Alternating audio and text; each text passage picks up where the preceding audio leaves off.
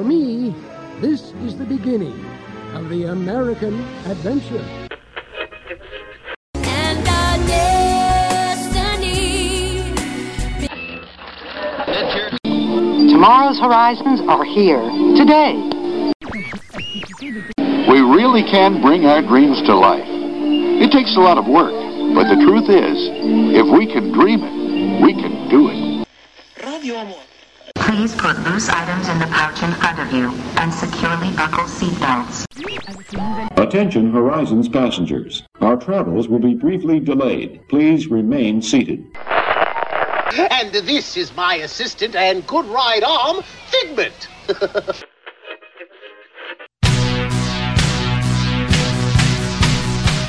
WDW Radio Studios in Scotch Plains, New Jersey, this is Jeopardy!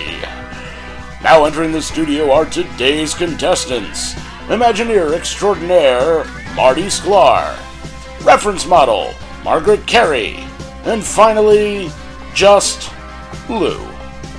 And now, here is the host of Jeopardy and the voice of the WDW Radio podcast, Jonathan Dichter. Thank you, Johnny Gilbert. Hello, contestants. Welcome to our program. Good luck to you in the game.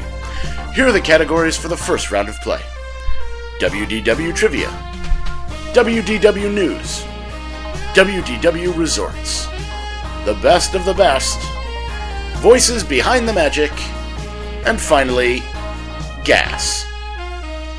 Mr. Mongello, since the WDW radio show is your podcast, your Walt Disney World information station, and this is your dream, we'll let you make the first selection.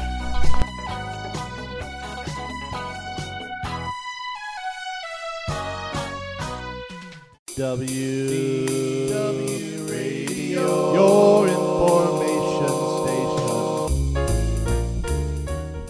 Welcome back, and thanks for tuning in once again to the WDW Radio Show, your Walt Disney World information station.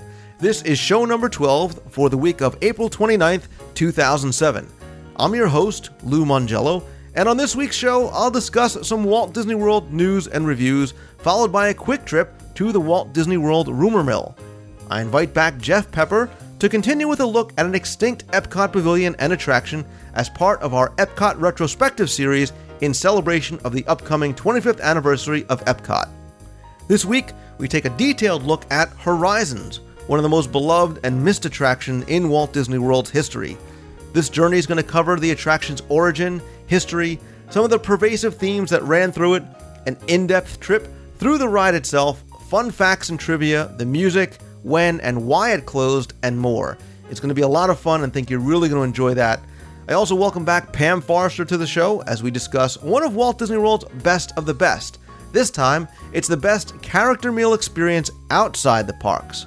Finally, I'll answer more of your email and play some of your voicemails. So we have a lot to cover this week, so sit back, relax, and enjoy this week's episode of the WDW Radio Show.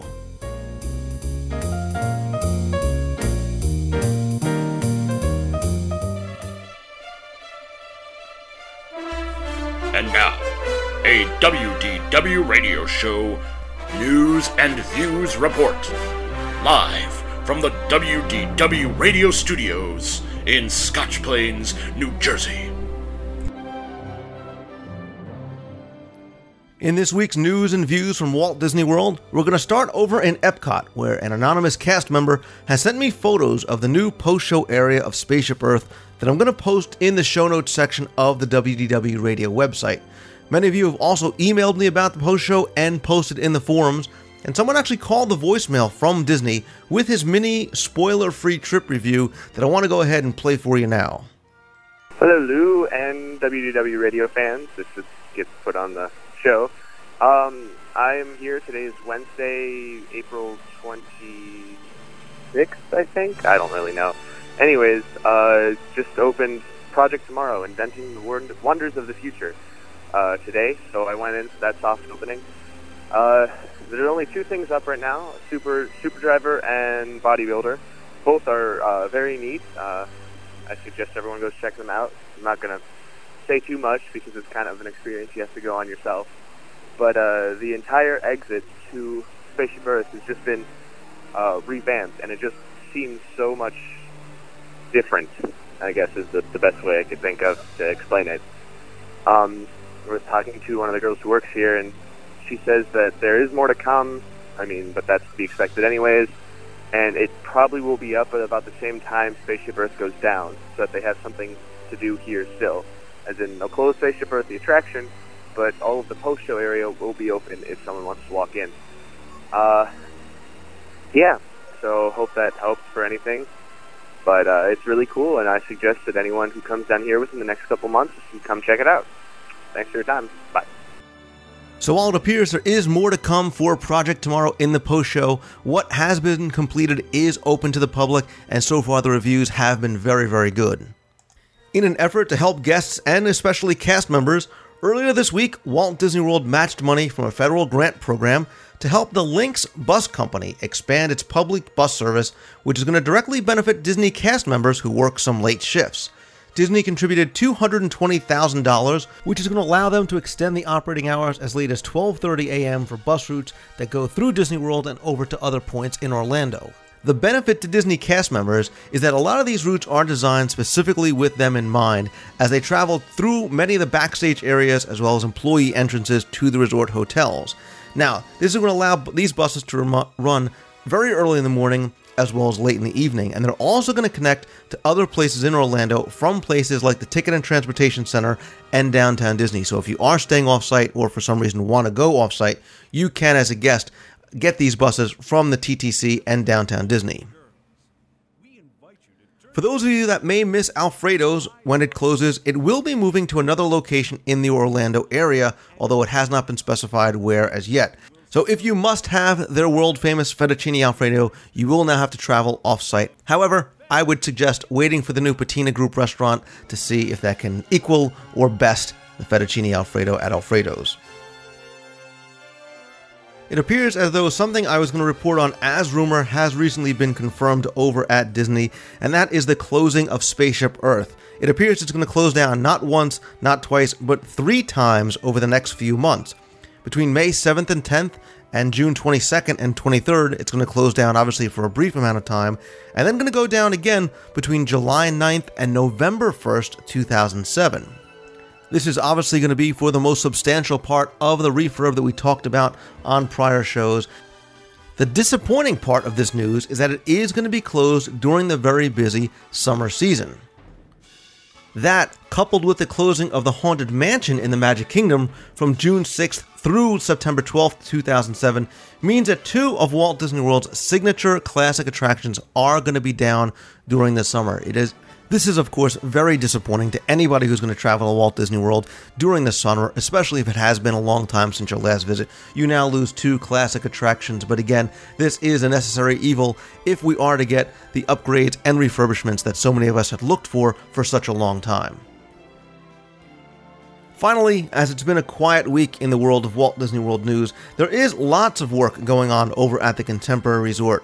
With the North Wing completely demolished and cleanup pretty much over, work is progressing inside the main tower as the arcade section of the Food and Fun Center has closed in anticipation of the move to the new contemporary games, which is going to be located on the Grand Concourse level.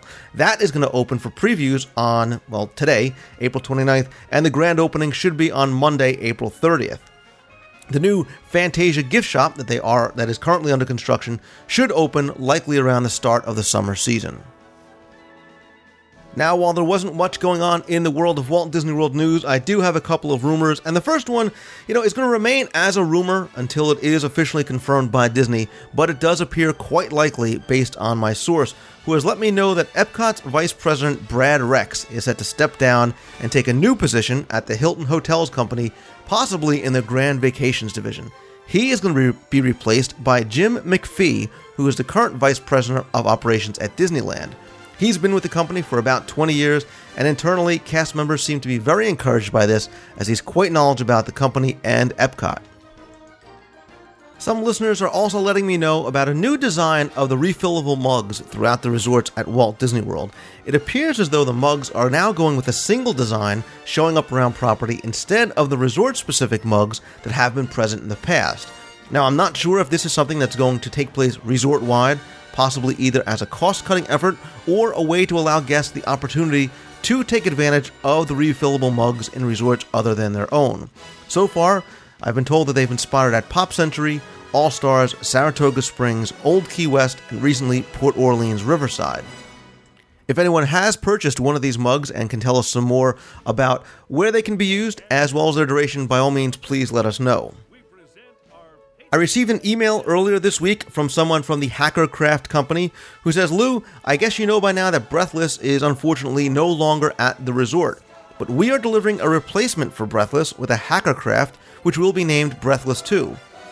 He goes on to let me know that it should be delivered within the next few weeks, but I did include this in the rumor section only because I have not heard officially anything from Disney. But for those of us who are fans of Breathless and were sad to see it come uh, out of the water, it is nice to know that a new Breathless very, may very well be on its way. That's going to do it for a somewhat abbreviated look at Walt Disney World news and rumors this week. Like I said, there was not much coming out of the resort uh, this past week. If you have any news that you'd like to share, any rumors that you'd like to discuss, please let me know. Send an email to lou at wdwradio.com. Call the voicemail at 206 202 4WDW or post in the forums at disneyworldtrivia.com.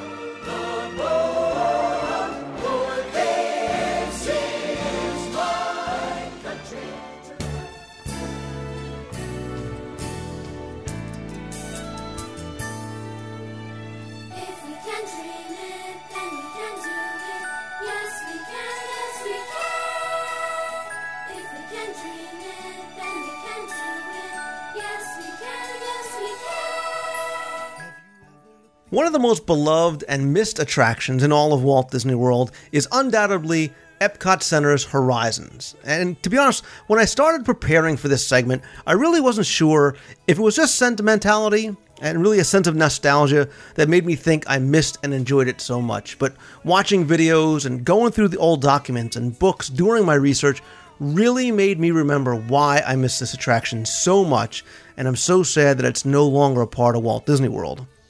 To be honest, I could actually talk about this attraction for hours. I know, shocker that I actually, couldn't talk for hours because there's so much about this from the attraction's history to its themes to its technology and message.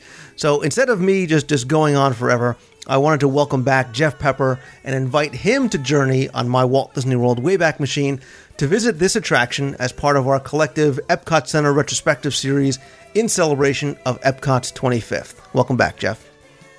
Thanks, Lou. We're going to dream it. We're going to do it. Absolutely, absolutely. I assume you are a Horizons fan as well. If not, this segment's going to end real quick. no, we, we, we'll keep them. We'll keep them entertained here for a while. Good. Well, what we're going to do is we're going to kind of go through the origins and the history of the attraction. We're going to talk about some of the pervasive themes that ran through it. Take a kind of a, a, a virtual trip through the ride itself, pointing out some of the fun facts and trivia, the music, why it was closed, when it was closed, and more. So, Jeff, what do you say? Let's just get started and let's kind of go back to early 1982 before Epcot opened and kind of talk about the history of, uh, of Horizons. Well, let's go back a little further, Lou. Let's uh, take it back a little further than that. Uh, the the ride has some pretty strong associations with uh, two World's Fairs, uh, the 39 New York World's Fair and the 64 World's Fair. And uh, in the 39 World's Fair, uh, Horizons was had a lot in common with the very popular attraction at that World's Fair called Futurama, not the Mac Simpsons S TV show, but it's where it's where they got the name Futurama. It was uh, a GM sponsored pavilion at the 39 World's Fair that was actually subtitled Highways and Horizons. And it had a very popular attraction called Futurama that was basically a look at the world 20 years ahead. So basically, it was taking you up to like 1960. So it was very, very similar in theme. And um, and the whole World's Fair for 39 was the whole theme was you know the world of tomorrow. So it just tied in pretty much, and you know so much of Epcot was based on that World's Fair model. But then jumping up to the 64 World's Fair, which is more Disney fans are familiar with, you know Walt Disney's association with that. Um, the key attraction there, of course, is Carousel of Progress. Um, very important because General Electric sponsored Carousel of Progress, and General Electric would go on to sponsor Horizons. And in many people see Horizons as kind of a sequel of sorts to uh, Carousel of Progress. Absolutely, it absolutely is, and we're going to talk about that later because you're going to see a lot of those same themes carried over, um, both in, in scenes and in just kind of um, themes that kind of carry you know through the attractions themselves. But yeah, it's um, it just was very much in that you know futurism, you know model that came out of the World's Fair kind of thinking and you know attraction planning. Hmm. Well, uh, excellent because I, I was actually going to start in 1982. So. Laid the groundwork for you. Go ahead. Excellent. Well, if you remember, um, you know, in early 1982, before Epcot Center opened, uh, you could actually ride on the monorail, and it would take you through the construction site when it was really getting close to being completed. And if you recall, I don't know if you had a chance to ride it, Jeff. There was actually no building for Horizons as it got closer to opening. It was just a, a kind of a large steel framework that was in place. Probably wasn't even half finished by the time the park opened. Yeah, all those maps and everything gave you know coming in '83 uh, that and you know they had the concept art up in the promo materials for that in Living Seas. But yeah, it was it was under construction. I did ride. I did the Epcot preview where you rode the monorail around prior to opening, and it was still pretty much under construction at that point. Yeah, they did. That was about uh, a month beforehand. Yeah, they, they started site prep work around August 5th, 1981. They began construction in January 82. So it was going to really take about 21 months until it was completed. And this was one of the attractions that was part of what they consider to be phase two of Epcot Center. And the building itself is pretty notable because it sat on three acres. It was two two floors. It was 78 feet high and also went underground as well. And I'll throw in a quick little did you know here. You know, it actually used more steel in the Horizons building than it did in Spaceship Earth. Wow, that's impressive. 3,700 tons of steel. Well, when you think about it, too, I guess the ride, when you think about how extensive the ride was, you know, it was probably as extensive as Spaceship Earth. So it just, you know, wasn't that big ball on the horizon. Well, you know, it, it, we, we mentioned spaceship, and it got me to thinking because if you remember the the building itself, it almost looked like a big shape spaceship. And in doing my research, I found a lot of old promo items and the, the, the coming soon things. And there was actually one that that really stuck out in my mind because it was a nighttime scene, and there was a uh, a door open in the front of the attraction with, with a bright light inside it. Very very reminiscent of the ads and the the final scene from Close Encounters of the Third Kind. I had a feeling that's where you were going, yeah. there's a lot you know what? You're going to see through this discussion there's a lot of references to you know movies and themes and, and sci-fi stuff that was going on um, out that time. But you know the question it begs the question why wasn't it ready? You know why wasn't it ready like the rest of epcot um, on october 1st 1982 and there's a bunch of reasons. And and part of it as, actually has to do with the changes that it went through including but not limited to its name um, th- there were several concept revisions before it appeared in, in 1983. And actually, I'm sure you know this, Jeff.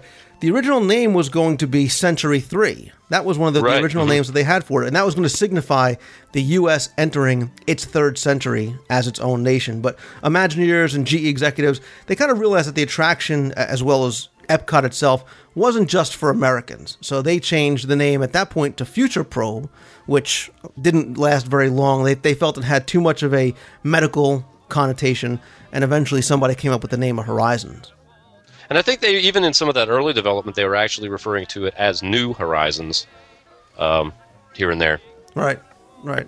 And, and legend has it that both the story and the themes and, and the name itself actually came from from GE executives. Um, CEOs Reginald Jones and Jack Welch, who was his successor, came up with the final name Horizons in late 1981, feeling that there was something new on the horizons, and when you reach it, there's another horizon to challenge you. So you have the New Horizons and, Horizons concept.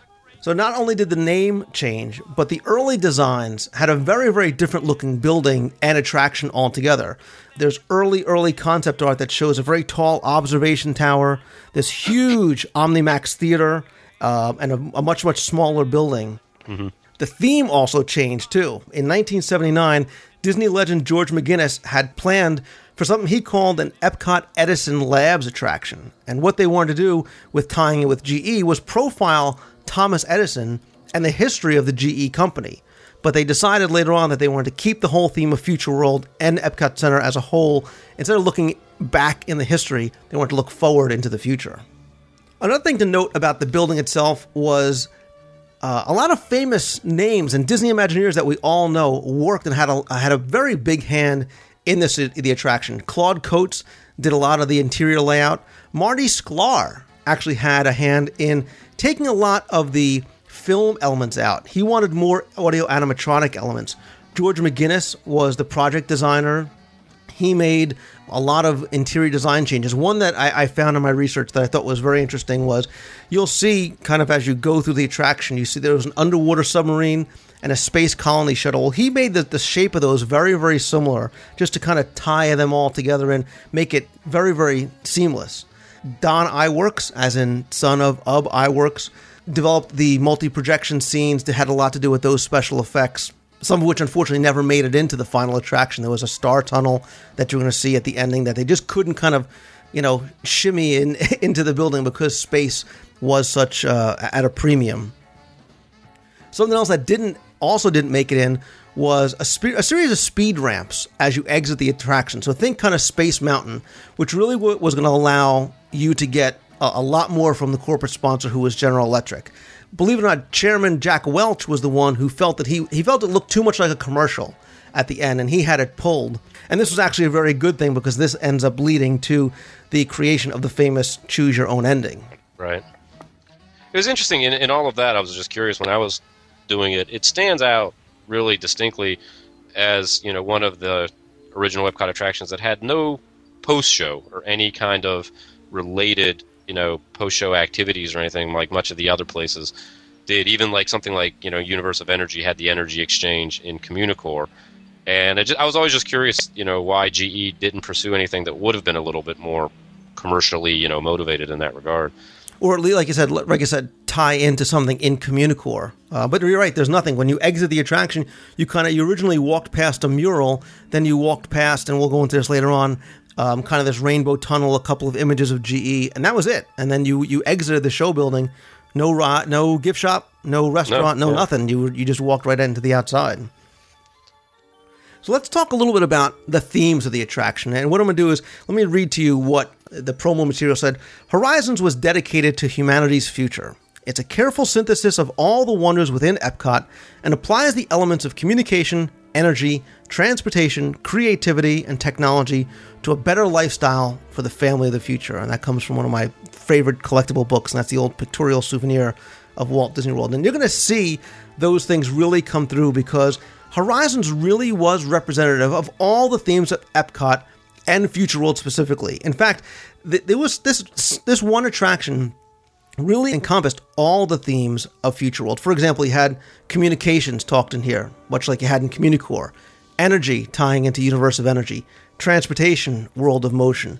There was food. You had the orange groves tied into the land. You mm-hmm. had Earth, you know, spaceship Earth, and technology, which was kind of related to this planned space pavilion that never made it. Life and, and health, right? The, the seas and the living seas, life and health, over wonder of life, and the power of dreams and, and you know, dreaming about the future tied into the imagination pavilion. And you really see that as you go through. But the, the central theme, the really pervasive theme that was not only uh, related to Horizons, but in uh, everything that Disney does, from its theme parks to all forms of entertainment, was the family. And we talked before about this being a sequel to the Carousel of Progress. Well, this was this next generation family from the Carousel of Progress that we were going to meet and get to know them. Um, and because it really was less about the technology, but more about the purpose of it and, and how this technology was going to help us and help our families. Yeah, it was such an extension of that, the whole carousel of progress. And uh, the interesting thing is that folks um, like us that have kind of been raised at, on the East Coast, you know, where the uh, Walt Disney World folks, you know, we're a little at a loss for. We didn't get the whole carousel of progress experience when it um, was at the World's Fair. You know, granted, it was in New York uh, before you know it was uh, migrated to. Did it go to Disneyland first? Yeah, well, Disneyland and, first, right? And then came came to Disney World later. It you know they had the whole Progress Land kind of post show that showed kind of like the city of the future, and there was just a whole lot of that. What ended up coming ultimately to Horizons was there, and um, when Carousel hit Walt Disney World, we basically just got the carousel. We didn't get any of the post show elements or anything like that. which really encompassed a lot of what Horizons did become. Yeah. Well, the original Carousel of Progress building was a two-story building, and right, and- and we- we Progress Land, yeah, was was on the on the second level. And what we're going to do now is we're going to talk about the attraction itself, and you're going to really see, you know, kind of how and why we, we all seem to miss it because it was unique on so many levels. And uh, I really had a great time researching this this segment because it was a lot of fun to kind of go through this again.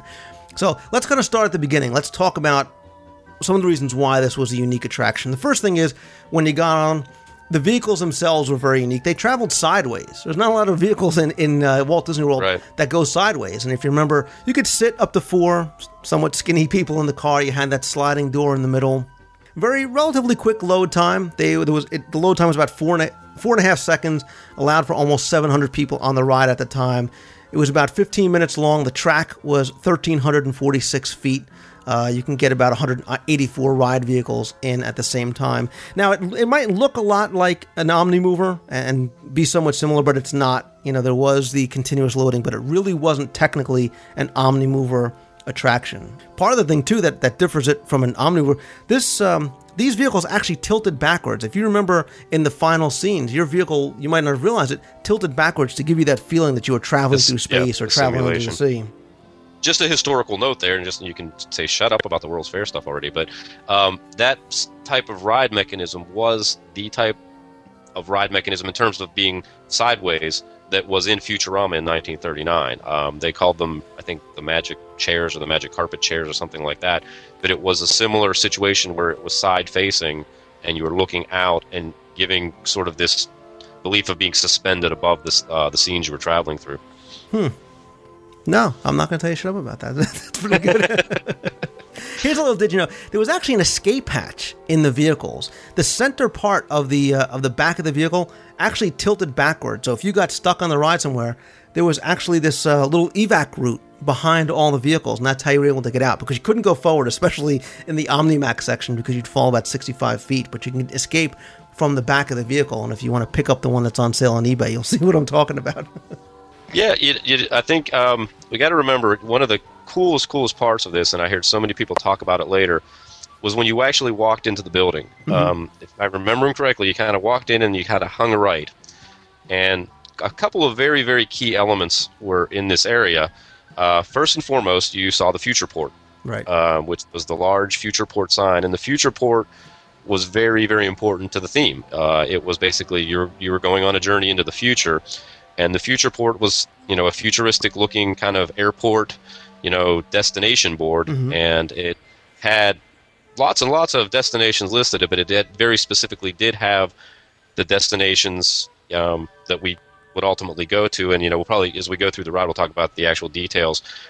Horizons had a great, great, great details. Um, Very, you know, it has, you know, I, I kind of view it as a mythology. Um, there's an entire sort of science fiction mythology to its its settings, locations, places, and as you were saying, like all the different vehicles, transportation vehicles, kind of tie into each other. It's really good that way. And then the one thing that you know was so distinct when you walked right through that first opening queue area was the orange smell, if you remember. Mhm. Uh, it came kind of at you from sort of the right hand side, and it just you know it was like, oh, Smellitzer, the Smellitzer cannons. Smellitizer, right? that was you know blowing the orange uh, orange grove smell at you right there in the lobby. It would hit you again, I guess, at the desert scene, but uh, it was right there as well. And the one other thing that was just, and this was something that I, I probably rode the attraction a half a dozen times or so before I caught this, but it was the very once again the subtle element that you're traveling. You're in a you're in like a sort of airport of the future, and you have these destinations. If you remember when you walked in, once you got past that future port sign, then you kind of curved around through the queue area there, and I believe it was to the left. They had the very large octagonal uh, screens. Mm-hmm. That there was three of them, set of three, and they served kind of as these futuristic travel posters Right. that represented the three destinations. And again, very subtle when you got to stop and pay attention, there were audio snippets there that were advertising the three destinations. Mesa Verde, the most advanced desert reclamation complex in the Western Hemisphere, invites you to explore its wide range of career possibilities. Brava Centauri, newest of the exciting Centauri series of space stations, offers remarkably rewarding opportunities in earth support vocations. Sea Castle, the newest and most exciting floating city in the Pacific, invites you and your family to come away with us to the sea.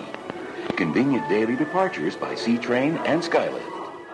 Um, those audio files are very cool. I, I for years and years, uh, I sought after getting just even raw audio of those because I, I just love them. Yeah, and I, what I remember about going to the queue was they weren't just posters; they kind of had this this 3D kaleidoscope Yeah, yeah. effect. And you're right; if you listen to the audio, they talked about the Maglev Express to Mesa Verde and the Sea Castle on Brava Centauri, all the Come places that you'd see. Yep, right. all the places you'd see through the attraction, and all the destinations you could choose at the very end, which obviously made Horizon such such a great ride. So. But you're right. I, I was definitely going to touch on the queue, but the, uh, the once you get on the attraction itself, you could see very quickly that the theme was to look back in time at history's view of tomorrow. Almost kind of like how you look, how the, almost like the theme of Tomorrowland in the Magic Kingdom. You know, Right. the old Jules Verne uh, visions of the future. You know, they had they had pictures of people flying to Mars on a daily basis, and as they said, the, the grand old man himself, Jules Verne, There's the grand old man himself, Jules Verne. This is the way a moonshot looked to him back in the late 1800s. Old Uncle Jules may not have had all the answers, but he had the right idea. I'm sure we all remember the audio animatronic figure of him in the little tiny rocket with the floating dog and the chicken. And the chicken. and that oh so creepy um, moon with with a rocket in its eye. Uh, yeah. mhm. that was a projection kind of in that in that next scene. That was followed by all these designs of, of old flying machines. And if you think back to some old drawings, um, kind of 19th century drawings from artists like Robida, things like that, they had these black and white cutouts showing all these fanciful, futuristic flying machines that would take you basically anywhere. And, and from there, you started getting into the real kind of meat and potatoes of the attraction. You get into the first big audio animatronic, and that was the easy living scene. And if you and remember, again, here this this kind of throws us back to the World's Fair themes. Uh, that whole easy living sequence came right out of you know 30s and 40s futurism. Um, you know the wacky robots, the kind of pulp sci-fi kind of view of things, but a sort of almost a high society view. Yeah, you know, you had the the barber machine or Right. whatever. You had you know the the robot butler with the duster. Um, and again, there was the distinct connection to Carousel of Progress. They, the guy was on the uh, the the pseudo TV radio, Right. thinking there's a great big beautiful tomorrow. Right. There was a little. There was a, a woman taking a bath on the second floor. There was a tiny TV. Easy living. It's always been just around the corner. And at the end of every day. There's a great big beautiful tomorrow, and tomorrow just a dream away. You're right. They had the one robot that was vacuuming. They had the other robot Vacuuming, in the that's what it kitchen. There was a robot in the Yeah. kitchen that kind of, again, Yeah, maybe- had the soap suds everywhere. You yeah. know, this may be my inner geek coming out again. It looked like the probe droid from the beginning of Empire Strikes Back with these kind of eight hanging arms, and you know, one's cooking, one's cleaning, one's trying to feed the cat, one's trying to you know mop the floor. You know, Things very for sure. The Empire knows we're here. exactly. But again, the the tie-in to Carousel of Progress is very very evident. You know, here and again, you're going to see it as you move through. The next scene took us back to um, more more of movie clips. They showed some old silent movie clips um, showing again their vision of the future. And Yeah, it was Fritz Lang's Metropolis and Woman on the Moon. And uh, one very, very important thing, at least from my inner geek standpoint, was. Um, and this is interesting because so many people that would ride it always questioned where the heck was this clip from?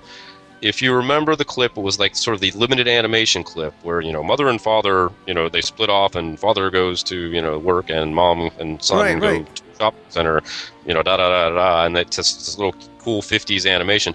That was from uh, the Wonderful World of Disney or Disneyland anthology program that was called Magic Highways USA. And the last about 10 or 15 minutes of the program had this futuristic look of future transportation systems, and it was called The Road Ahead. I actually did a post on my uh, blog a few months back on it. Um, it's really hard to come by. Uh, I actually picked it up off of the Disney Channel uh, quite a few years back. Um, but it is a really, really cool piece of you know 50s futurism, and um, that was always this, that really neat kind of segment there, and I always had people asking where the heck that came from. Yeah, I never knew either. That's a great bit of trivia. Um, and again, the, this, the the piece that you're talking about, there's kind of this um, this giant sectional car that travels to the city, and, and Dad has three monitors in front of him on his conference call. He goes to work, Mom goes to the store, and, you know the, the kids go to school. And uh, this this 50s scene was actually called Neori City. This was one of the things that was that, that changed very late too. This was originally going to be a, a, a very 20s Art Deco kind of scene. Then they decided later on to go with with the uh, 50s because, like you said, the the future visions um, that were very very prevalent in the 50s just worked so much better there. Uh, this is where the attraction did something pretty cool because this is when it, oh, it brought you up to the second level. And it really Right. opened up to this very expansive theater with these huge, huge OmniMax show screens. I mean, they're 80 feet by 120 feet. Wait a minute. Wait, wait, wait, wait. You forgot about the Jetsons scene. Oh, with the little burger joint, with the little. Uh... the future from the 50s. We always thought the future would be fun. Yeah, very on, much, of a, very much of a Jetsons reference. I mean, it had everything but George Jetson in that room. I mean, let's face it. Uh, okay, now you can go on to the Thank office. you. the um, there's a um, there was a picture I came across of them God, building. geeks. Again, demonstrating why I didn't date much in high school. The uh, the OmniMax screens are pretty cool how they're they're built because it's not you know just one giant framework. They're built in a, this big grid of triangles, and without the screen in front of it, it almost looks like the outside of Spaceship Earth. How they connected these things together. And again, I made reference before to you know not trying to get out of your car. You were actually suspended 65 feet in the air when you were on your way up, going past this OmniMax um, screen, Yeah, they said they were 80 feet in diameter. 80 by 120. Okay. Um, let's see. From here, you you travel on to the present, then later on into the future. Again, carrying over a theme much like Spaceship Earth, going into the past, the present, then the future. You looked through this giant silicon chip uh, before you went down into a sea scene, and this is when you got to the next kind of segment of the attraction. You look at 21st century living, or at least their vision of it at the time, and we get into bringing in the family that I spoke of earlier. Um, you see, the narrators in your attraction are part of this large family that you're going to get to meet and know very well as the ride continues, because each one of these family members is going to be in one of the three different possible endings. Yeah, uh, we we go to our first location, and again, here was a location that was listed on the future port, and that's uh, Nova City. in this scene, you see your dad. You see the dad on the left hand side, kind of making music on this very funky, futuristic thing. The mother's talking to the daughter, who again we're going to see later on on the desert farm using this very high tech holographic projection. Uh, you'll see the plants growing using hydroponics, a very clear reference to the land pavilion. Uh, they have Mhm. very very similar kind of things there. And uh, there's a great book, an old book called Walt Disney's Epcot Center, Creating the New World of Tomorrow. And there's a great quote about this section from there I'm going to read real quick. It says Horizon's ride through attraction culminates in tomorrow's windows, a revealing look into future lifestyles. The city apartment of the future boasts a spectacular view of 21st century skyline. While the man plays a synthesizer, his wife chats with their daughter via holographic teleview. From the control pod of the desert farm, a woman in a jumpsuit, because of course everybody in the future wore jumpsuits, directs the work of robot harvesters. Her desert hover car is parked behind the control pod. And again, this is one of my favorite scenes because you get onto the opposite side of the partition. You're now in the desert scene. This is the first time you really get that smell and the sense of the orange grove. Yeah, and it's it's it's interesting because um, it's the force perspective really comes into play then, as you know, as they were doing these sets and trying to give you just a sense of scope. You know, you saw you were dealing with models and such, but the forced perspective, and then you know, if you remember, there was this storm out over the desert that they were simulating up high with the thunder and the cloud cover and everything like that, and then the woman who's actually at the control panel there is actually referencing that you know that we've got a storm coming in or whatever. Get the get the hover lifts, you know, back in. Right, right. And that the interesting thing is too, this isn't something that Disney just kind of sketched up on their own. What they did, they actually worked with the University of Arizona's environmental research labs because they wanted to make sure they used genetic engineering principles to you know, come up with new possible plant spe- species and create these robotic harvesting machines that theoretically could be used in the future. Yeah, those were the helium lifters. They look like spaceships floating above the orange groves, almost lifting mhm. lifting everything up into them and then you know harvesting them and, and taking them wherever they needed to go. Uh, the next scene brought us into Uh, okay, I gotta, I gotta go geek again though here. 'cause I, it, it- it's the, again, it's the details. You know, you and I go to town on. You know, we do our DSIs and we talk about the details and everything. But that's like what it's all about. I mean, that's why they, Right. that's why, why we do these things. To, so because maybe people don't remember some of the details. okay, here we are. We're riding in our car. You know, we we're banking around there, and the the woman's in the like the little um, you know, globe, whatever control booth there, looking out over the desert. And so as you pass by on to the right of her there, when you're looking right on, you see the little um, hover lift or whatever, Mhm. like the little like little ship that you ultimately ride on later on. As it's sitting like sort of on its landing pad, it has its like you know little cockpit on. Each side, you know, it has the little fan units that, um, or I guess the you know what gives it its lift or whatever. What blew my mind is that when you looked at it, you had light coming down and the shadow going through those fans, and you saw the shadow of the fan spinning. Yeah, yeah, you're right. In other words, they were spinning. and it's in here again. You can have something that they could have thrown that in and just just made it totally static, and it would have been fine. But the detail went so far beyond that. Yes, the fan was spinning, and then they shone the light through it in such a way to to give you that, you know, so you saw it that way. And that always, I was always just amazed whenever I would go past that and just see that, you know, that detail. It was just it was just great. And you're right; it's pervasive throughout the entire attraction. When you see half of one scene from one perspective, you see the other half from the other perspective. That that match completely perfectly, and you're going to see Right. that as the, the whole thing goes on. In the next scene, for example, he's getting his submersible ready, and he's talking to his girlfriend via this holographic uh, projection phone. To his side, you see his audio animatronic figure. You see the submersible, which is called a solo sub.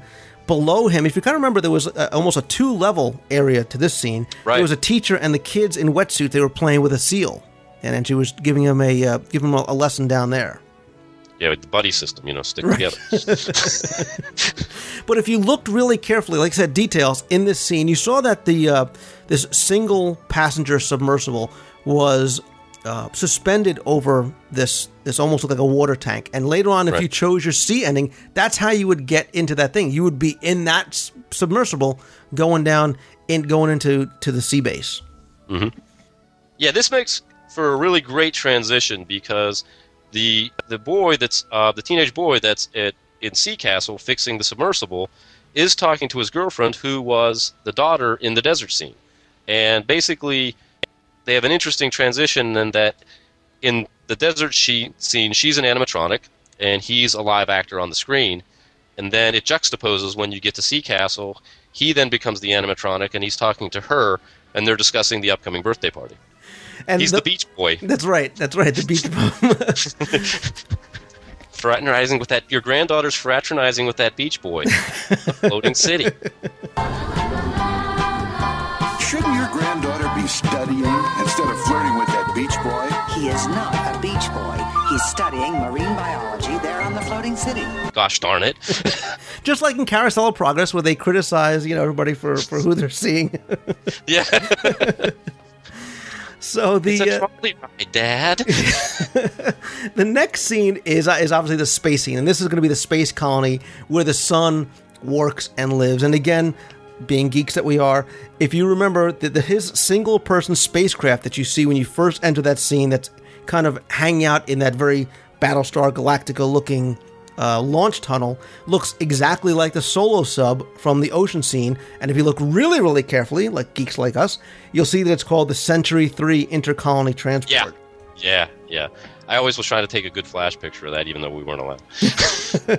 and actually, and, and I got to I got to step back one thing, and I've got to go totally, you know, like you know, reminisce here because I know you're going to probably jump on board with this because we're we're we're taken from the same cloth. When I first rode Horizons, um, I, I had no expectation going in. When I when I visited it for the first time, I had I had nothing to prep me for really what it was all about or what type of an attraction it was. So I, I walked in blind, and just the very fact that I did it that way, I loved it. I mean, I think I have such a great memory of the first time I rode it. So as you know, as I was going through the attraction, I was just just one thing after another was just totally blowing me away because truly at that point in time, you know, you had you know things like Pirates and the Haunted Mansion, but nothing was really done on this scale in terms of the special effects. You know, combining with the audio animatronics, combining with the filmed, you know, sequence and everything like that. And I, you know, in in my love of Disney World, I, I can go back in my memories and, and reach out and grab out those wow moments. You know, Mhm. those moments where, you know, you kind of single them out and say, that just blew me away. And you know what? I, I have a whole list of them, you know, in a mental list in my head. One of my wow moments is when, you know, they're, they're, the husband and wife are, you know, debating the, the relative merits of kelp. and you're, you're banking around the bend and you're, you're underwater. And then, you know, they transition and say, but what about space? And when you came around that bend and all of a sudden you were up in space Mhm. looking out at that star field and looking out at those revolving uh, space stations, I was blown away. I just, I was amazed because I could never have imagined anything on that scale in a theme park attraction at that point in time. It was just, it was just amazing. Yeah, I, I remember as well going on it. I mean, I was very relatively young at the time. Uh, let's see, 1983. I was like 15. But I remember this and Spaceship Earth instantly making me love Epcot and making Epcot Right. be my favorite attraction, uh, favorite theme park at the time. Which you know w- was odd, but just because of the the geek level on these two, and, and just the ability to choose your own ending, and just technology references were just awesome to me, and still are, still are. As I look back at some of the videos, I- like I said, I see why I and I think so many other people love this attraction so much and have such fond memories of it. It was it was almost like being in a movie when when you came around into that space scene.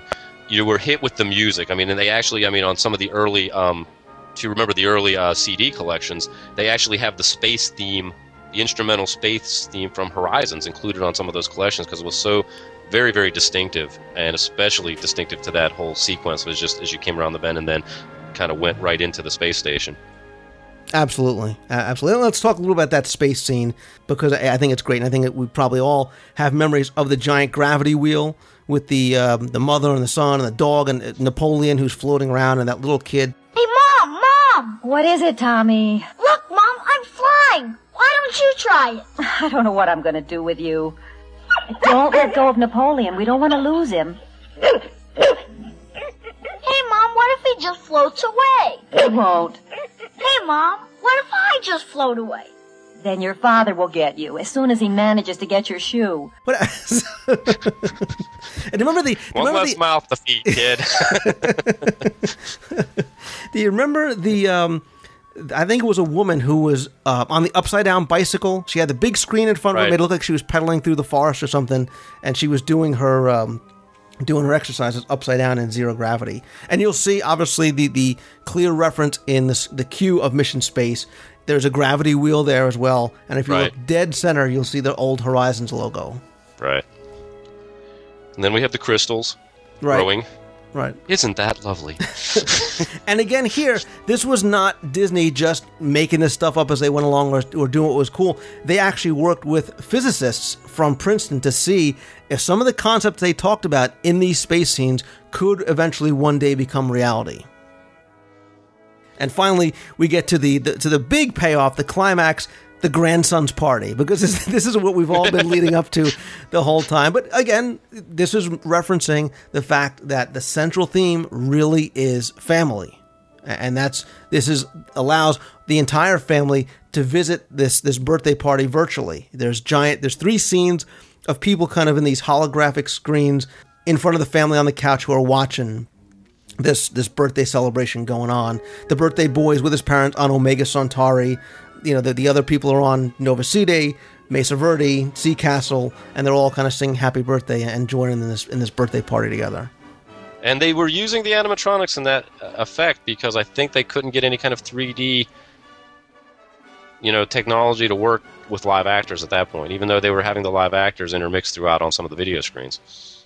But it looked great. I mean, it looked Oh like yeah, these, absolutely. you know yeah. incredible. It was a similar.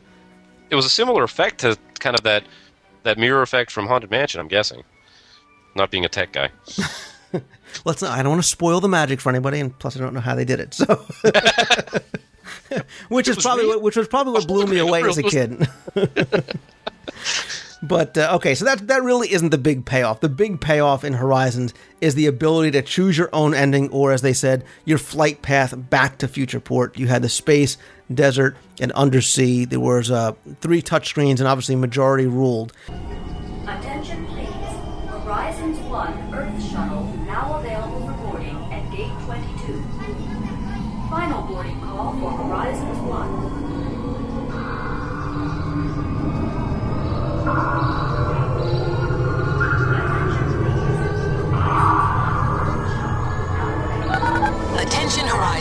Passengers. You are invited to choose your own flight path back to the future port. Please look down at the lighted panels in front of you. Press one of the three ride choices space, desert, or undersea. Everyone can choose. Majority rules. All passengers, make your selections now. They originally actually going to have four choices. There was, there was the fourth one was going to be this maglev ride through uh, through a futuristic city called Nova City, and you'll hear reference to it again in the queue and on that old Futureport sign. But they eventually did not go with it. They uh, what they did do is they built three different show scenes in miniature and filmed these. I mean, some of these show scenes and, and the miniature models were, were huge. They were 82 feet wide. One of them, the desert scene, was actually built in an airplane hangar in Burbank and they had to f- plant 5,000 little tiny miniature trees for for that one scene. Heck of a train layout. yeah, yeah. I mean, and they did. It took about a year to get all that work done for this scene, which really was only about 30 seconds of, of film time. And again, they used the they used part of the models in other sections, and they used part of the film in other sections. But if you remember, each of the scenes kind of took you through these different things. And the first one that made me that I that I used to love was a space scene.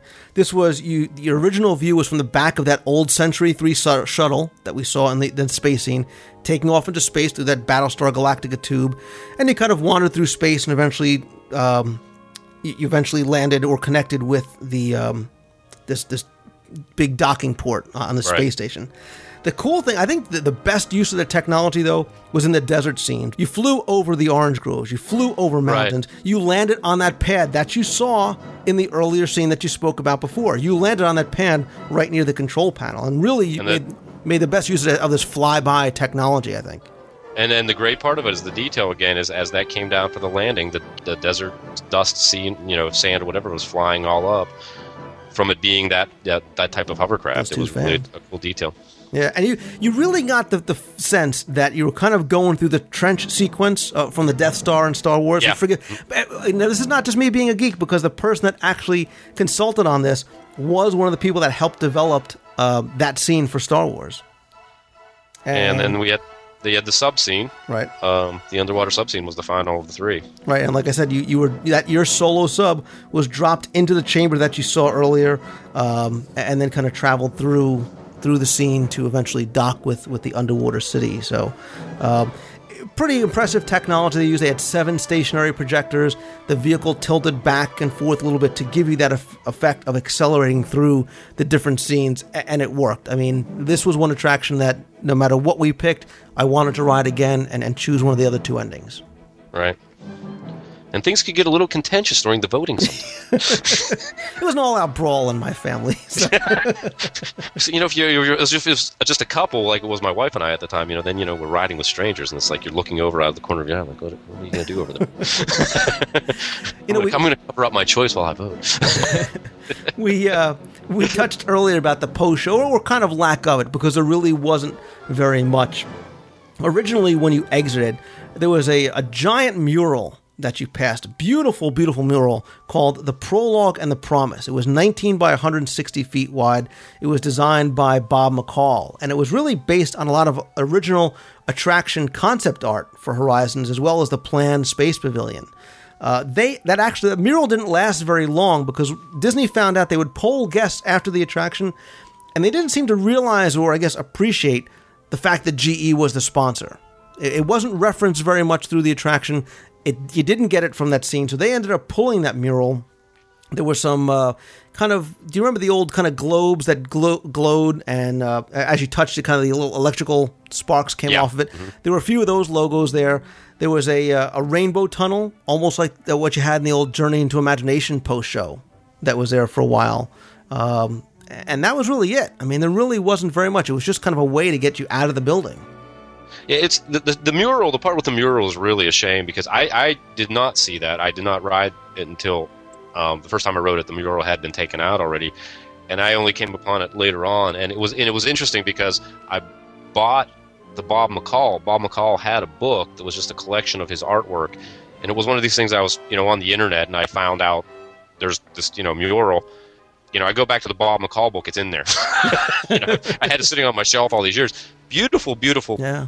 Beautiful piece of artwork. And what's always kind of interested me is for as much as Horizons has developed this kind of cult status among Disney fans, I'm surprised they have not gone back and done just some type of poster print of that because it's just such a magnificent piece of artwork.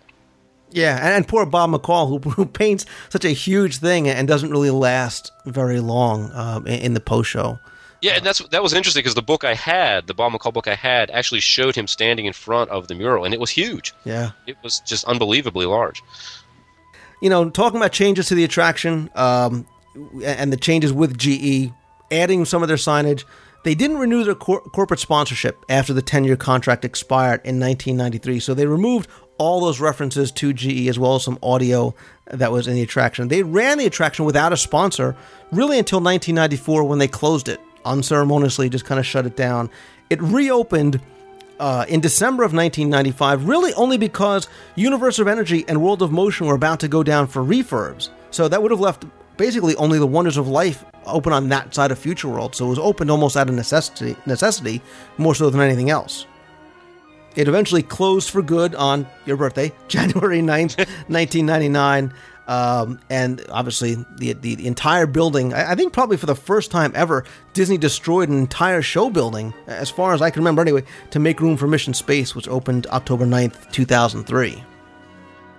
and here this is this is where you know we talked about this a little bit you know on our last epcot um, discussion it's it's the shame of the dynamic of epcot being so totally dependent in some regards on these corporate sponsorships because it really you're absolutely right when ge pulled the sponsorship when they didn't renew up for the second term that the other 10 years or whatever it just that was it it was almost like everybody just gave up on it it was just there was no incentive for them to do anything with it. You know, another corporate sponsor didn't come on board, and it just languished for the next you know five years. And it was just it was a sad, depressing death for what was really just a future world hallmark attraction. And it deserved better. It you know, and it's it's all kind of circumstance, and you know, there's no need for finger pointing, but it just it was for something that was just so wildly popular.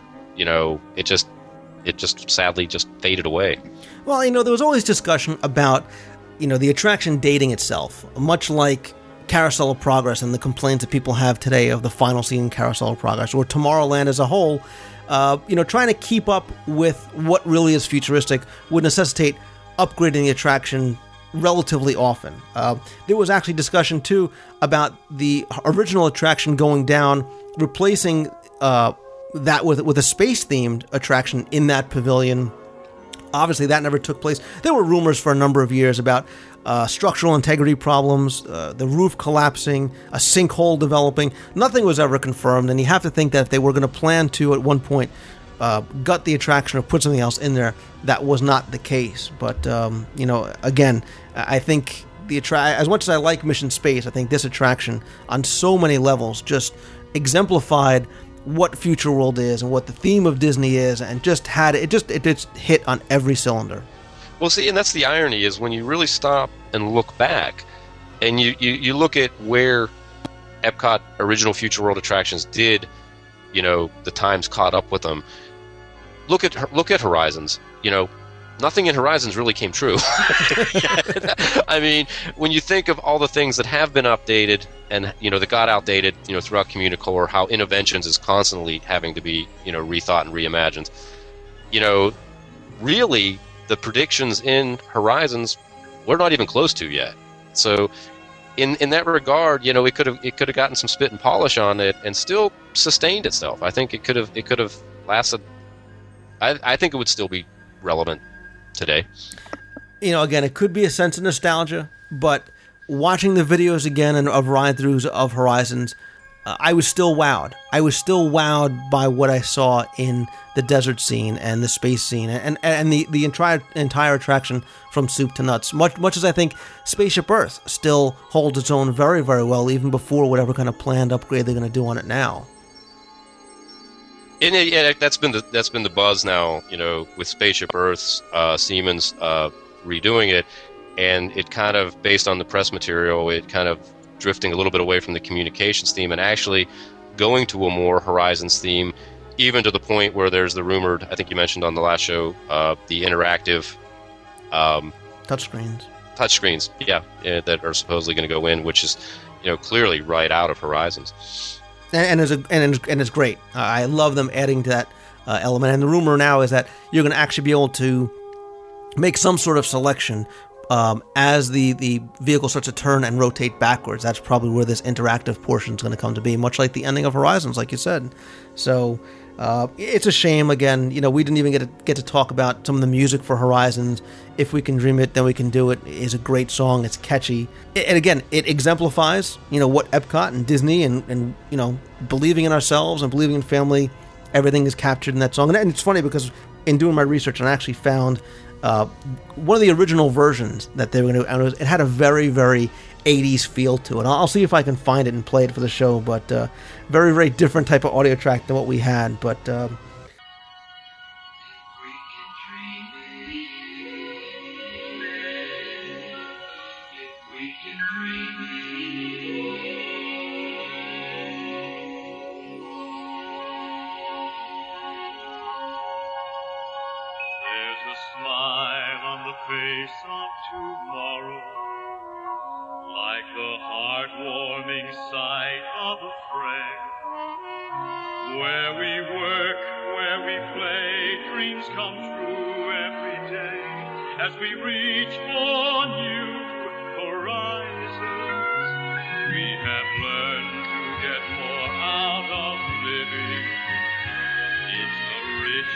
happy lifetime we spend for the whole human race. There is time, there is space as we reach for new horizons.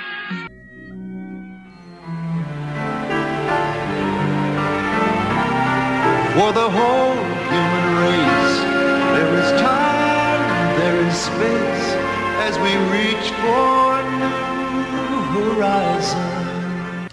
Uh, again, it's a shame that that Horizons went. I, I, I, I am happy that I was able to kind of do this and kind of take this look back because uh, I think we all miss it for a variety of reasons. And, and Let me jump in with my, you know, once again to, if if the if the listeners haven't got it now by now, they're they're, but I'll reinforce it even more is, you know, to reinforce my whole geek thing here and and to throw out a shameless plug for 2719 Hyperion.blogspot.com.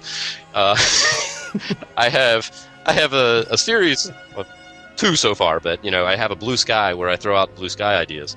And the first blue sky idea I threw out about a month or just two ago was for a New Horizons, a totally New Horizons theme that would bring back all of the mythology of the Nova Cite, the Mesa Verde, but taking it to new ride technologies like using the uh, kind of Soarin' technologies and even bringing in flight, flight simulators, whatever, to create sort of this giant future port pavilion.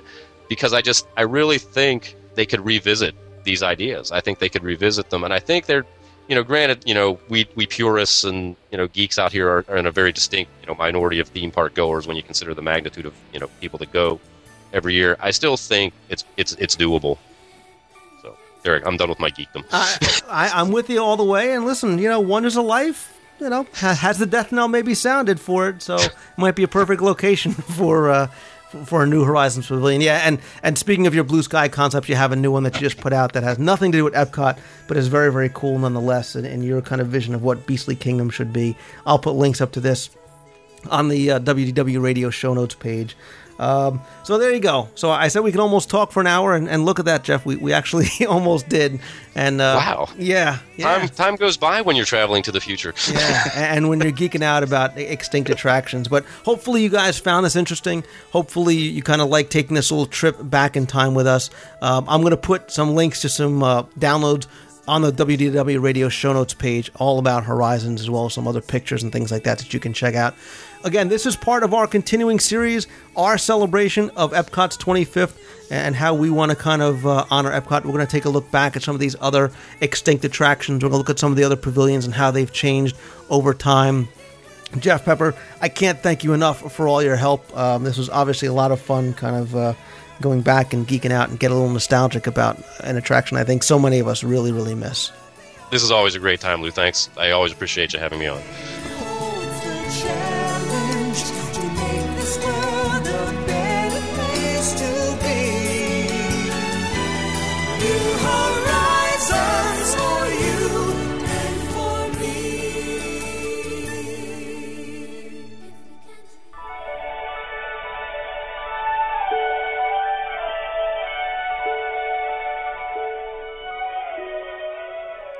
One of the best ways to enjoy a meal at Walt Disney World, and there are so many great ways to do that, is by having a character meal. Whether you are an older couple, a honeymooners, grandparents, or you're taking your kids, character meals at Walt Disney World are really what make the experience something magical. And there are so many wonderful ones throughout the resort and throughout the parks. But what we want to do this week is talk about the best of the best of character meal experiences outside the parks. We all know about some of the good ones inside the parks. There's the Crystal Palace, there's Liberty Tree, other ones throughout the four theme parks. But outside the parks, there are some great resort, uh, there's, there are some great character dining experiences. And I wanted to bring back Pam Forrester from the Magic for Less Travel to talk about the best of the best character meal outside the parks. Pam, welcome back. Hi, Lou. Thanks again for having me on. And believe it or not, we're talking about food once again. That's Under the- to imagine. Under the guise of being character meal, we we are we find ourselves talking about food again. But uh, I, I love going to the character meals. I've gone even before I had kids, and now with kids, it, it's such a different experience. And you know, you, you have a new appreciation for for going to Disney with with families. But let's talk about some of the ones outside the parks and what you think really the best is, and maybe we can kind of talk a little about some of the ones that are offered outside the parks in general, and then we'll, we'll kind of pick the best of all those. Okay, I think you know one of the the first of all the character meals are a truly unique Disney experience. Not that other people don't have their version of a character meal. I think one of the other parks in Orlando does, but Not quite familiar with This- that. Sorry. but um, this is really, I think, one of those experiences that is really going to enhance your vacation. Um, and talking about the ones that are outside the park, I think those have an advantage in some ways because if you arrive um, at Disney World and you don't necessarily have tickets for that first day, this is a way you can kind of get some of that character interaction without even going into the park. So it's a good option for people, a great way to kick off your vacation or maybe end your vacation. Um, and I think you have a you know a few good choices here. Um, two of my favorites are Chef Mickey's um, for breakfast and Cape May for breakfast as well. And there's a reason why I kind of tend to like the breakfast character meals, which I'll talk about later. But um, I wanted to talk just a tiny bit about the restaurants in particular. Chef Mickey's, I mean, you meet the mouse there. so he's the big draw, I think. Um, most kids go to Disney World and they have, you know, one or two characters they're really amped up about seeing, but the mouse is on everyone's list, I think.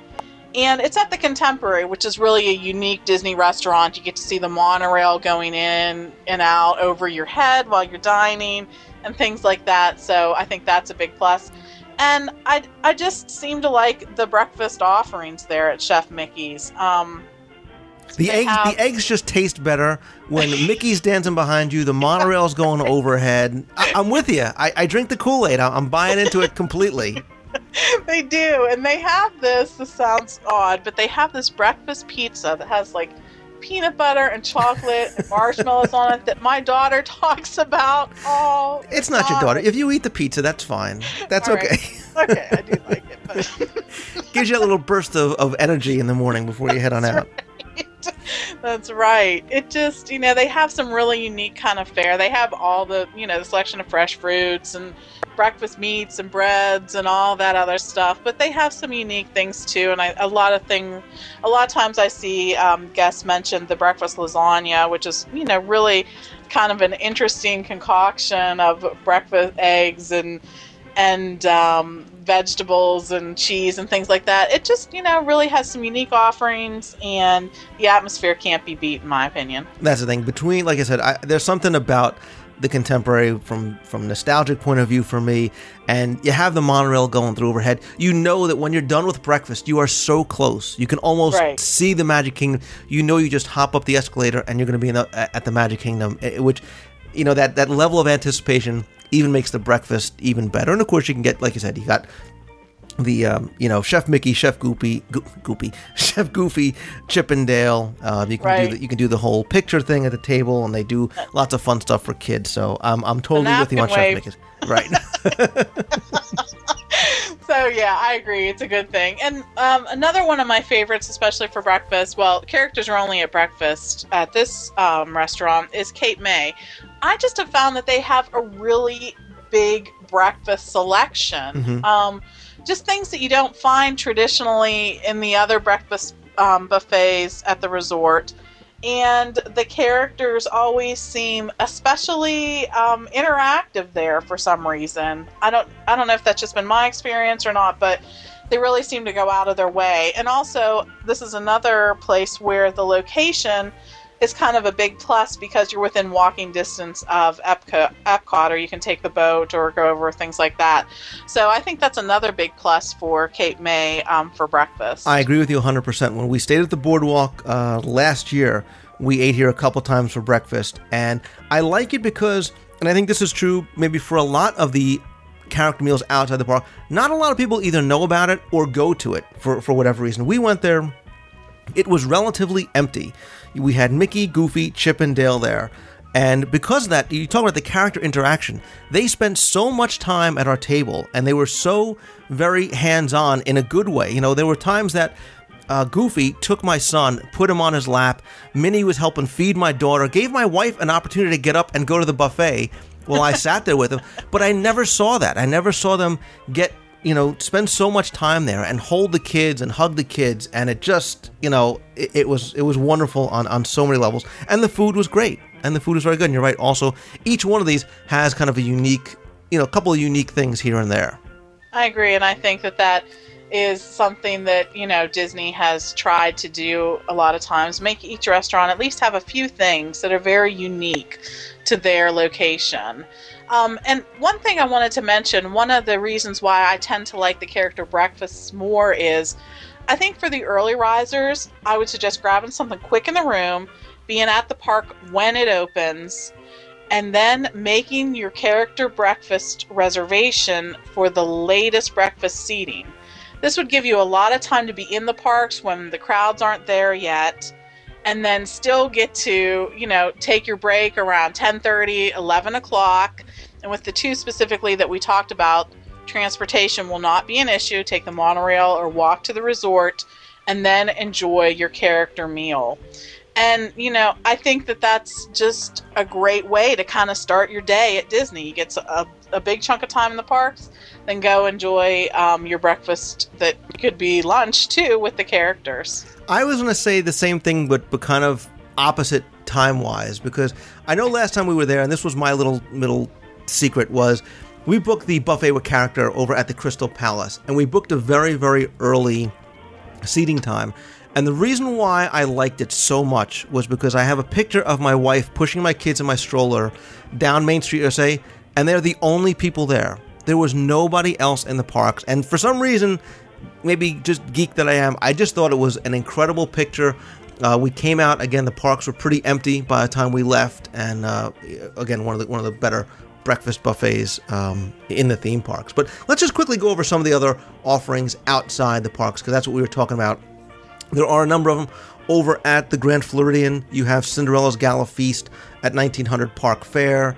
You have the uh, Ohana Best Friends Breakfast featuring Lilo and Stitch over at the Polynesian. Another one I think that's overlooked. You have the backyard barbecue over at uh, Fort Wilderness.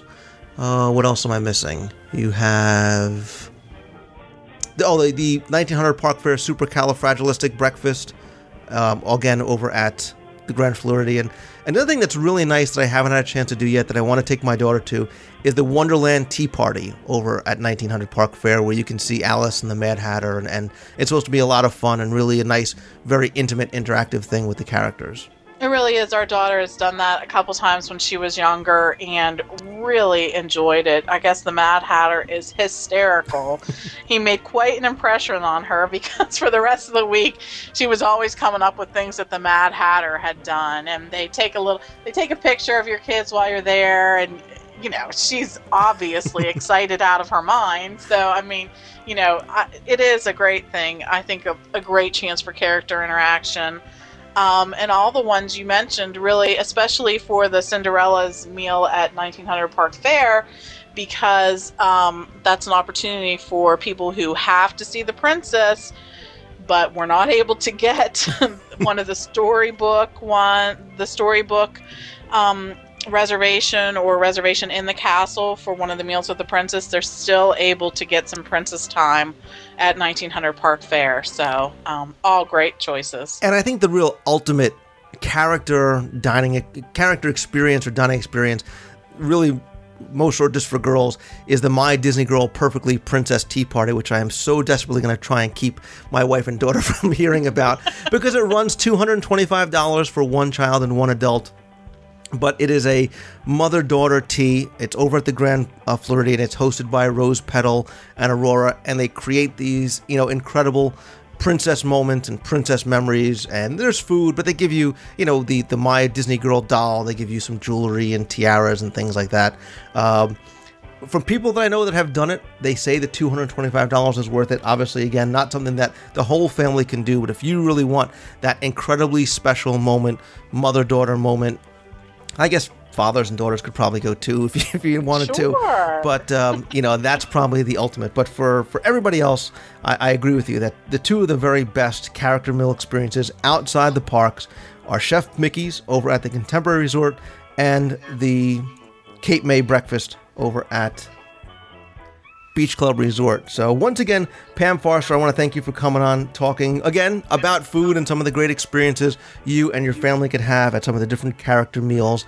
Uh, we'll put some links up over at the WDW Radio Show website to some of these things where you can get some more information. And if you want to contact Pam or her team about booking your Disney World vacation, they'll be able to help you with any of these kind of experiences as well as help you with their daily discount checking services and everything else they have to offer. Pam, I really appreciate you coming on once again, taking your time to help talk uh, about some food and about some great experiences at the parks. Thanks so much again, Lou.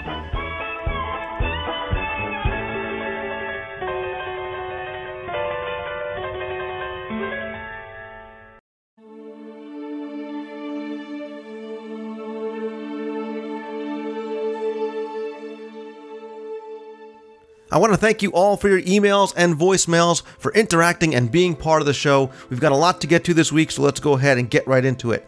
The first email says, Hey Lou, this is Nick Straka, Nick's 10 on the DWT boards. First off, I'd like to say congratulations on the new show. I know that in Walt Disney World Trivia Book, Volume 1, it says that Spaceship Earth is the most popular attraction in all of Walt Disney World. I wonder if you have any stats you can share on other amount of riders per year and what some of the other most ridden attractions are from the other parks and how many riders they have exactly. Thanks, keep up the excellent work, and I look forward to listening to your show on the way down to Walt Disney World when I go in May.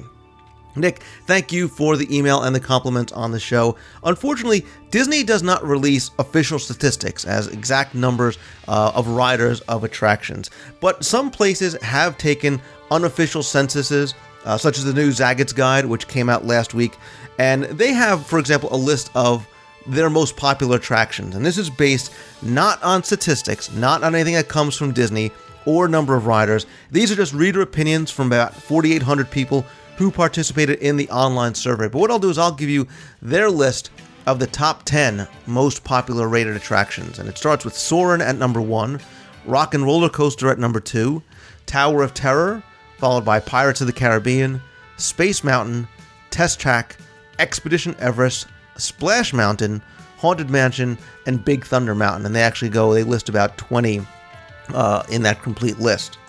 So you're saying, okay, well, Lou, you mentioned the top 10. Spaceship Earth is not on there. You're right, even though that was the uh, the answer to the trivia question in Volume 1.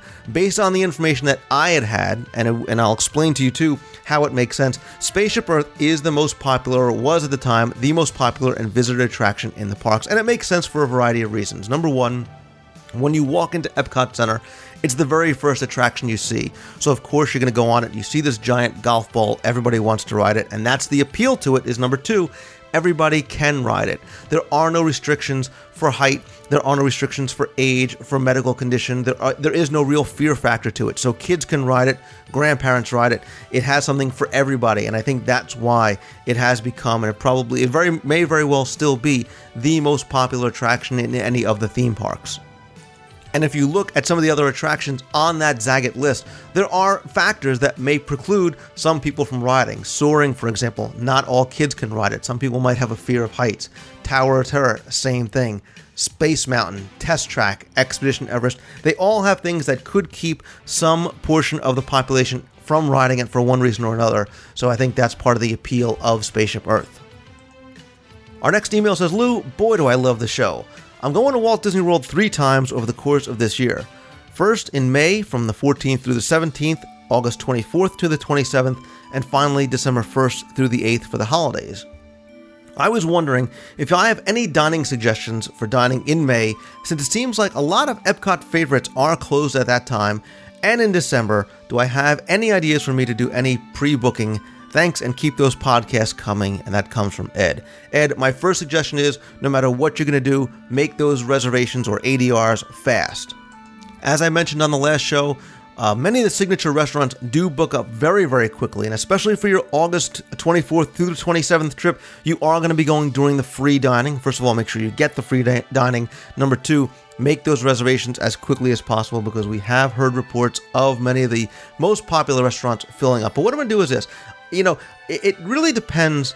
It's hard to make recommendations on restaurants because number one, there are so many good ones out there, and number two, it really depends on a number of factors. You know, what size family do you have? Do you have young kids? Do you want to see characters? Do you not want to see characters?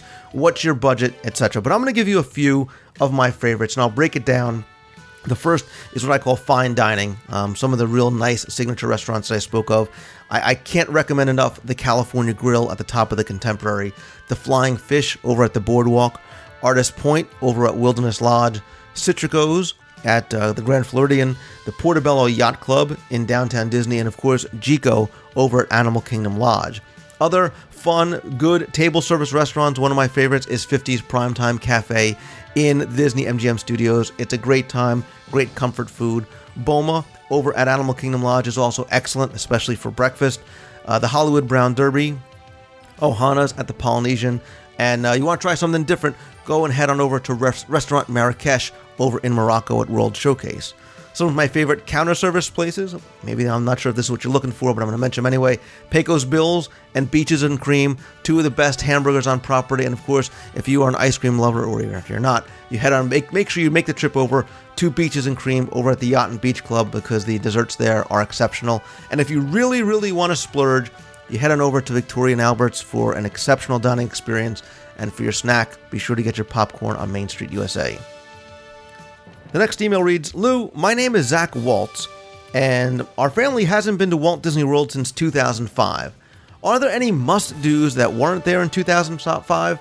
I know for sure we're going to do Everest, both new Nemo attractions, and the Monsters Inc. show. Well, Zach, there are a bunch of other things that you definitely have to go and see. Obviously, you need to go see the updated Pirates of the Caribbean attraction with the new audio animatronic figures. Wonders of Life, if it is open when you go, definitely go check it out. Experience everything that you can in there because you don't know if and when it may close for good. I don't know when in 2005 you were there but if you haven't seen Soarin' over at uh, the land pavilion at epcot you must. It is one of my favorites. It absolutely is exceptional.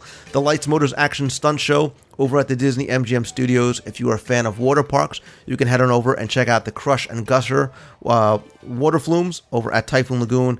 And of course make sure you keep your eyes open for the Dream Squad as part of the Year of Million Dreams because you may be selected to receive one of those magical dreams. So enjoy your trip when you go. and Make sure you check out everything that you haven't seen. Stephanie writes and says, Hi Lou, I enjoy listening to your show for all the fun tidbits of information about Disney World. I've been to Walt Disney World a number of times, the first when I was 8 and most recently in 2005 on my magical honeymoon. Epcot has always been my favorite park even as a kid. I love to wander through World Showcase, and Future World has and had some of my favorite rides including Horizons, Listen to the Land, and Cranium Command. I was somewhat disappointed on my honeymoon to see that Future World looks tired and dated in many, many areas. My husband and I feel like it's neglected and could use some refurbishment. I also think Disney should balance its whiz bang rides like Test Track and Mission Space with more interesting, leisurely rides like Spaceship Earth and Horizons. Sorry, I really, really love that ride. Hopefully, then you like the show. Anyway, I was just wondering if you saw this too and what you think Disney might do about it. Thank you for a great show, and that comes from Stephanie Byers from California.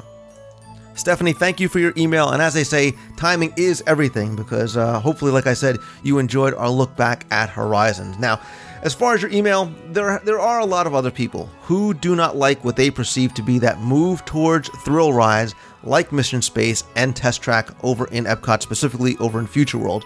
But these same people also applaud attractions like the new Seas with Nemo and Friends, although there are some who may not like the character interaction, but that's a whole nother story altogether.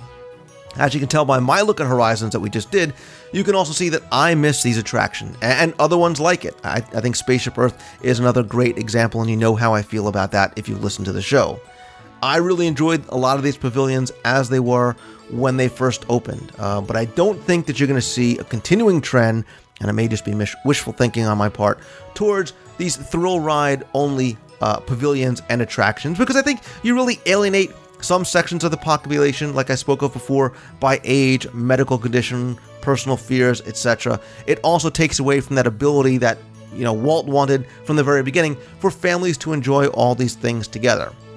If you think about it, the attractions that really are and that become, you know, eventually become classics are those that appeal to everyone, and I think that we may start seeing a trend towards that again.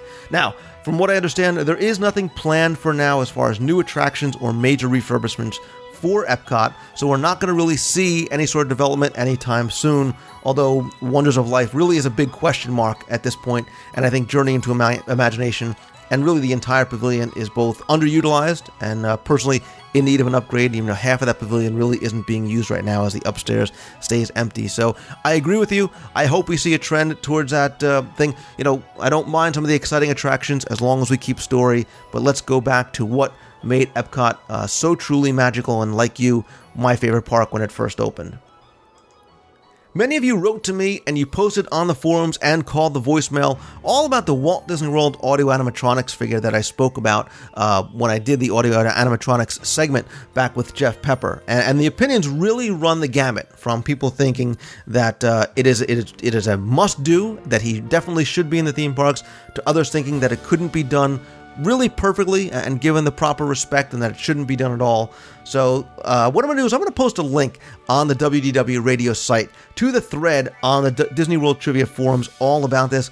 So you can really see some of the posts as well as weigh in on your own. What I want to do now, play some of your voicemails. A number of you called in with your opinions. I'm going to go ahead and play those now.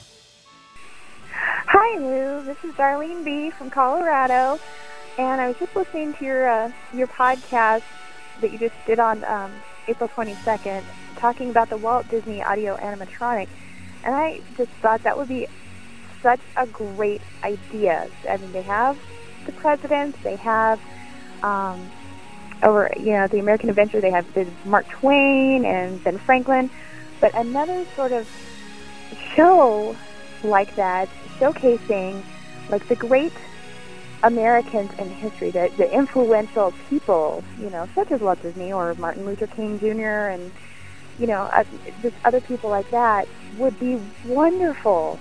I mean, kids who are already getting history lessons with uh, the American Adventure and the Hall of Presidents would be able to see what these people did to make our country great. So I am completely on board for that. And whenever my little girl sees pictures of Walt Disney. She knows exactly who that man is and would be thrilled to be able to actually see an audio animatronic of him. She knows he's passed away and that he was a great man, but how great would that be? Um, but anyway, yeah, I'm totally on board with uh, all the great Americans, influential Americans, great history, um, great idea. So you have my thumbs up for that. Great show. Um, weather here in Colorado's not so great. Hope it's better in New Jersey. Talk to you soon. Bye. Hello, Lou. This is Tim in Lawrenceville again. I was getting ready to dial the number to leave a comment about the show. And much to my surprise, I heard my fumbling, bumbling comment that I had left from last week, which was quite hilarious. Uh, no, I'm not in the oratory business, thankfully. Uh, don't usually address the public, but uh, I, I cracked up. I cracked myself up. Uh, what was I calling? Oh, I know. I think it would be extremely awesome if they did a Walt Disney animatronic.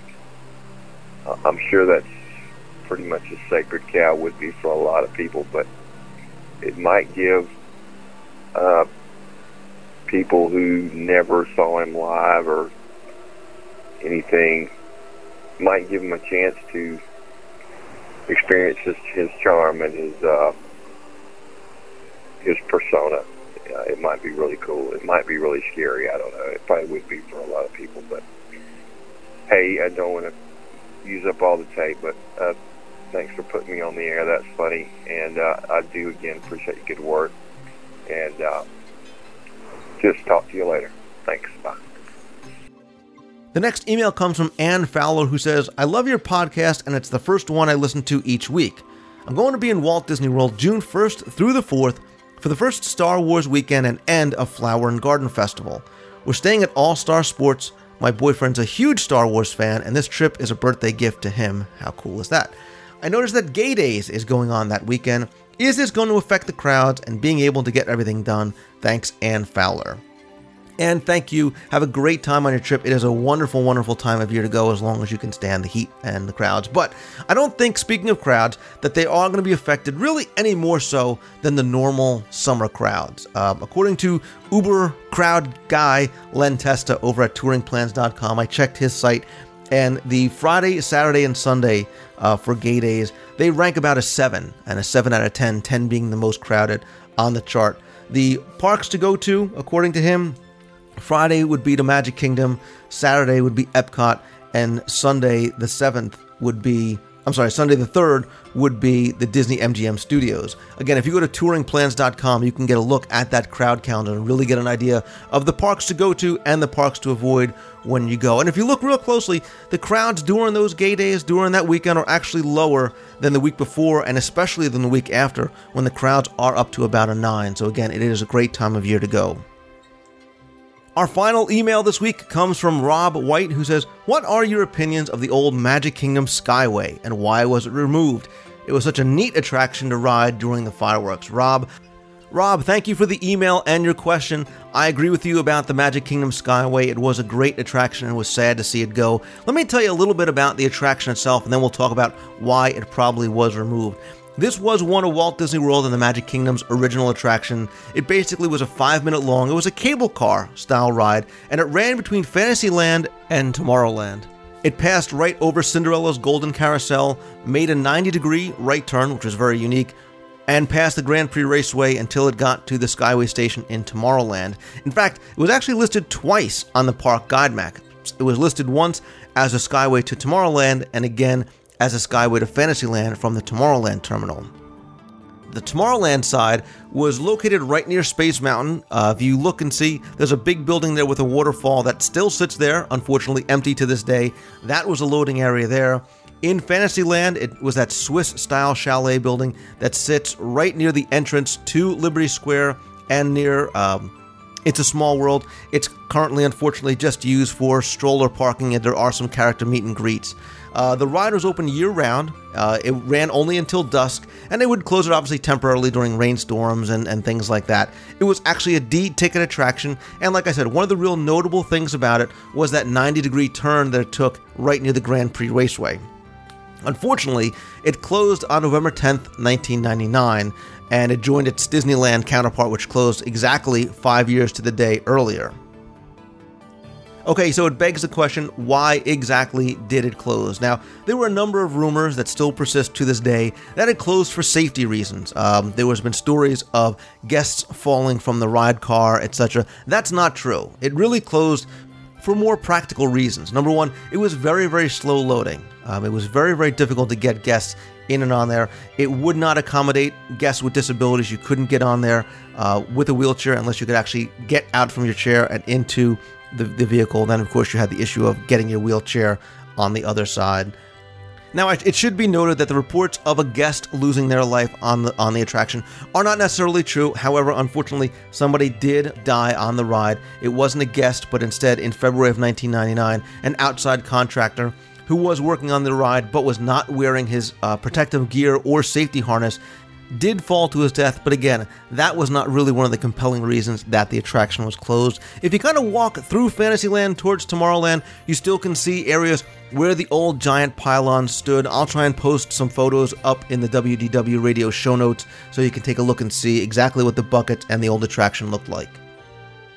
That's all the time I have this week to answer your emails and voicemails. Thank you again for sending them in. I promise to get to everything else I still have yet to go. And please feel free to email me anytime at lou at wdwradio.com. Call the voicemail at 206 202 4WDW. With your questions, with your comments, suggestions, anything you may want to weigh in on, I'll definitely either answer them via email or play them and answer them on the show.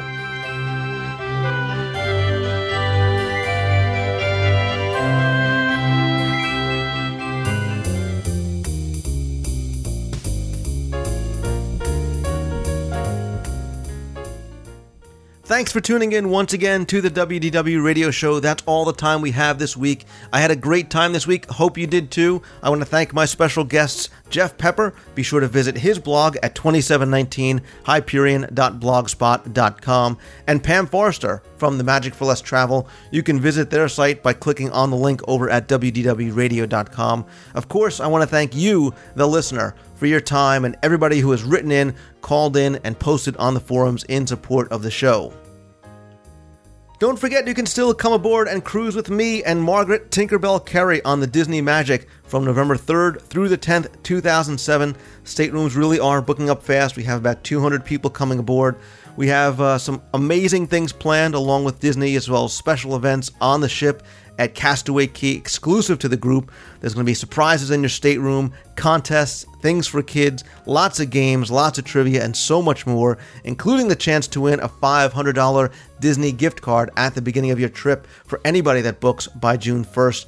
Remember, staterooms are limited. They do start as low as $1,043 per person, double occupancy. For more information, you can visit wdwradio.com, click on the cruise link. You can go there for a free, no obligation quote. Hope to see you on board. On upcoming shows, I have more interviews and special guests, as well as trivia, news, and vacation planning advice. I'm also about to reveal the next of the seven wonders of Walt Disney World, but I want to still invite you to let me know what you think belongs on the list by email, vo- voicemail, or posting in the Seven Wonders for- forum. I'm going to put a link to that in this week's show notes. Also, I have another contest coming up, more Best of the Best, and so much more. If you have an idea for the show or want to hear from a certain guest, let me know. And don't forget to visit other friends of the show, including other podcasts, websites, and blogs. I'm going to put links to some of those on this week's show no- notes page. You can get to that right from wdwradio.com. Don't forget on the show notes, we also have more information, lots of pictures, images, links to other articles and sites about some of the topics we discussed on this week's show. So be sure to head on over there and check it out. As I always say, remember that the show is meant to be interactive, so I want to hear from you. Email me your questions, comments, or ideas to lou at wdwradio.com. Call the voicemail anytime. I love hearing from you at 206 202 4WDW. Of course, please come by the forums at DisneyWorldTrivia.com to talk with other listeners and readers about the show. It's fun, it's free. I'd love you to come by and be a member of what we all consider to be the happiest forums on earth. Thank you all again for tuning in, as well as your kind reviews on iTunes. I really do appreciate they do help out very much. Also, don't forget to click the Digg button for each week's show. You can find that in the show notes. And of course, please help spread the word to your family and friends as well as on other communities. Thanks again. Have a great week. And of course, see ya.